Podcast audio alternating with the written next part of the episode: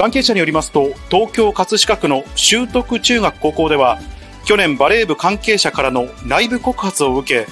外部の弁護士らによる調査を進めていました。先月学校が保護者に伝えた調査結果によりますと、顧問だった女性が一昨年から去年にかけて複数の部員に対し、暴行を加えたり、暴言を吐いたりしていたことが確認されたということです。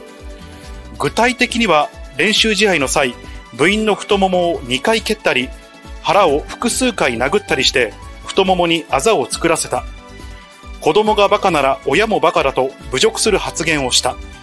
テストの点数を報告した部員3人の顔に、マーカーで赤点の点数を書き、練習に参加させたなど、7つの暴言や暴行、また、部費の不適切な管理が確認されたとしています。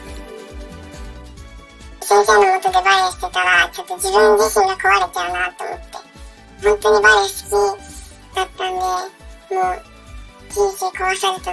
のと一緒だなって思います。6年間やって、卒業したかったなって。調査結果を踏まえ、学校は去年12月付で、顧問の女性を懲戒解雇したということです。学校は日本テレビの取材に対し、回答は差し控えるとしています。バイデン大統領はメキシコ国境を訪問し、国境警備隊を視察しました。バイデン氏は演説で、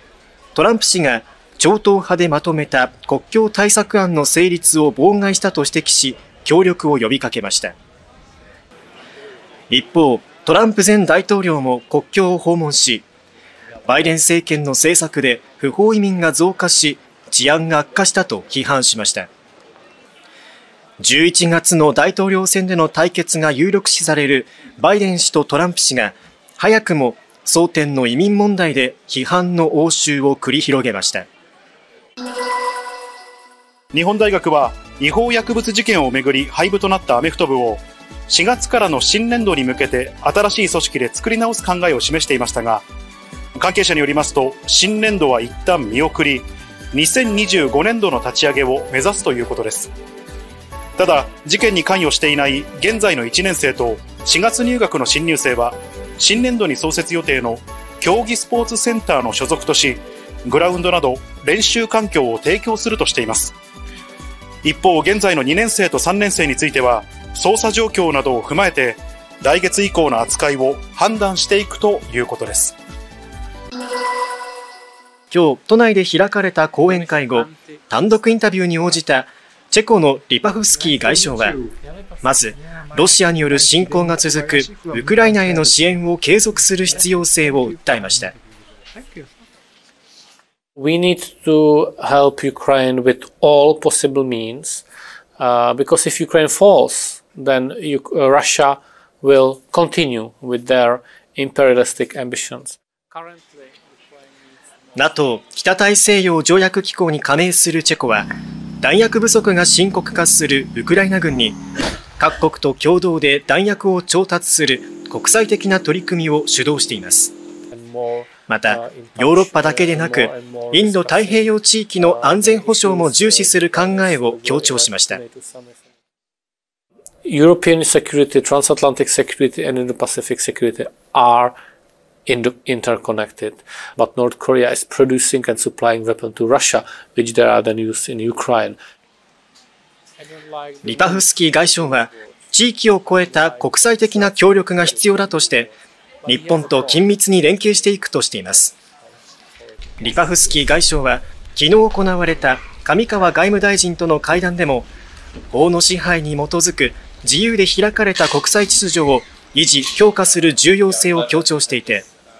インタビューの中でも NATO と日本の連携を強化したい意向を強調しました。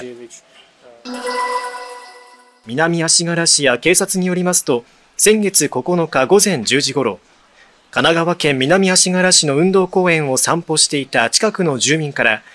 ベンチの上の屋根がおかしいと管理事務所に連絡がありました。市が確認したところ東屋の屋根の銅板およそ24平方メートル84万円相当がなくなっていたということです。警察は市からの被害届を受け、窃盗事件として捜査しているということです。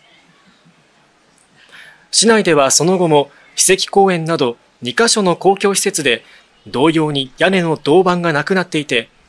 市はこれらについても被害状況を確認し、今後被害届を提出する方針です。捜査関係者によりますと、今日午前5時過ぎ、江東区北砂で酔っ払いが倒れていると通行人から110番通報がありました。